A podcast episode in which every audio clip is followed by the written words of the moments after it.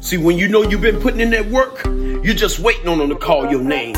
When you know you've been preparing and doing what you gotta do, you ain't nervous about a call coming. You expecting a call to come. Why? Because you've been putting in that work. When you put in that work, you are sharpening your skills. When you put in that work, you are making sure you can handle what's gonna come before you. When you put in that work, there's nothing too big or nothing too small you can't handle. Why? Because you put in the work to get the job done. They expect you to get it done. You're set on ready to get it done. Let's get out on the court. Let's get out on the field. Let's get up in the ring. Let's get up in that office and get the job done. Why? Because you've been putting in the work. Ooh.